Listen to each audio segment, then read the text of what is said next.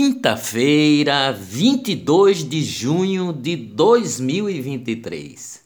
A governadora Raquel Lira decretou situação de emergência em saúde pública devido à superlotação de unidades de terapia intensiva UTI, neonatal e pediátrica em Pernambuco. De acordo com o decreto, publicado no Diário Oficial, o problema ocorre devido ao aumento de casos de síndrome respiratória aguda grave causada por vírus. Dados da Central de Regulação de Leitos do Estado registram que ontem 85 bebês e crianças estavam esperando por uma vaga de UTI na rede pública de Pernambuco. Neste ano, foram registrados mais de 2 mil casos da doença entre menores de 10 anos, com mais de 30 mortes confirmadas. Banco Central mantém taxa básica de juros em 13,75% pela sétima vez seguida. Mercado prevê para agosto início do ciclo de flexibilização, um ano após finalizar o aperto monetário mais longo de sua história. Lula presenteia o Papa Francisco com quadro do xilogravurista pernambucano J. Borges. O presidente e o Papa trocaram ontem presentes durante uma reunião no Vaticano. As montadoras já usaram 80% dos recursos disponibilizados em créditos tributários pelo governo Lula para viabilizar descontos no preço final de carros novos. O plenário do Senado aprovou o texto base da lei do arcabouço fiscal na noite de ontem. Com o texto foi editado pelo senador e relator Omar Aziz, o projeto volta à Câmara dos Deputados. Olá, eu sou o jornalista Ivan Maurício e estas são as notícias mais importantes do dia. Tudo o que você precisa saber para ficar bem informado em apenas 10 minutos. Linha centro do metrô do Recife volta a funcionar Após 12 horas suspensa, o metrô do Recife está sucateado. Governo de Pernambuco antecipa para sexta-feira o pagamento da folha de junho e injeta 1 bilhão e 100 milhões na economia do estado. Segundo o Financial Times, um jornal americano, a Casa Branca iniciou uma pressão discreta para instar os líderes políticos e militares brasileiros a salvaguardar a democracia em 2022.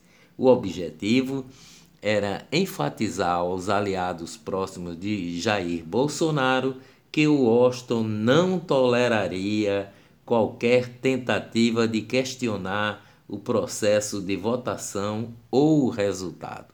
Para evitar que o Bolsonaro questionasse a eleição, as autoridades dos Estados Unidos iniciaram a campanha coordenada, mas não anunciada, junto ao governo brasileiro, incluindo as Forças Armadas, a CIA, o Departamento de Estado, o Pentágono e a Casa Branca, disse o Financial Times. Economia no Brasil: o preço da gasolina recuou 0,72% após última redução nas refinarias, aponta o IPTL, o Instituto de Preços Ticket-Log. Na média, o preço da gasolina foi comercializado a R$ 5,50 no último dia 20. No entanto, a gasolina e o etanol vão ficar mais caros a partir de 1 de julho. Os combustíveis vão ter a cobrança de PIS/COFINS. Com a volta da tributação, a gasolina deve ter um aumento de 0,34 centavos por litro e o etanol 0,22 por litro. As estimativas são da Associação Brasileira dos Importadores de Combustíveis, a ABICOM. Fina, finanças no Brasil. O dólar cai a R$ 4,76 e a bolsa fecha na máxima desde abril de 2022. Com a queda de 0,56%, a moeda tem a menor cotação de fechamento desde 31 de maio de 2022, quando atingiu 4,75. Caixa Econômica Federal, que esperava arrecadar 300 milhões por ano com o PIX da pessoa jurídica, levará argumentos a Lula que vetou a taxação. Televisão um comerciante de 48 anos protagonizou uma verdadeira reviravolta no caso Gugu Liberato ontem, durante a audiência judicial que estava marcada em São Paulo para discutir a herança do apresentador. Ele alegou ser filho de Gugu e pediu o exame de DNA e entrou na disputa pela fortuna avaliada em um bilhão de reais. O homem foi identificado como Ricardo Rocha. A mãe do rapaz, Otacília Gomes da Silva, teria conhecido Gugu na época com 15 anos em uma padaria na rua Aimberê 458 no bairro de Perdizes, em São Paulo, no segundo semestre de 1900 e 73. Censura. O Twitter também recorre da decisão do ministro Alexandre de Moraes do STF, que bloqueou o canal do influenciador Bruno Ayub Monteiro, conhecido como Monark. 8 de janeiro, após ser alvo da Polícia Federal, o senador Marcos Duval se licencia do cargo e deixa a CPMI, a Comissão Parlamentar Mista de Inquérito, do dia 8 de janeiro. Segundo a assessoria de imprensa do senador, o político passou mal e foi aconselhado a deixar imediatamente as atividades parlamentares. Com seu afastamento, o senador Marcos Rogério, do PL de Roraima, assume a vaga de Marcos Duval na CPMI do 8 de janeiro. Os Supremos da Corte.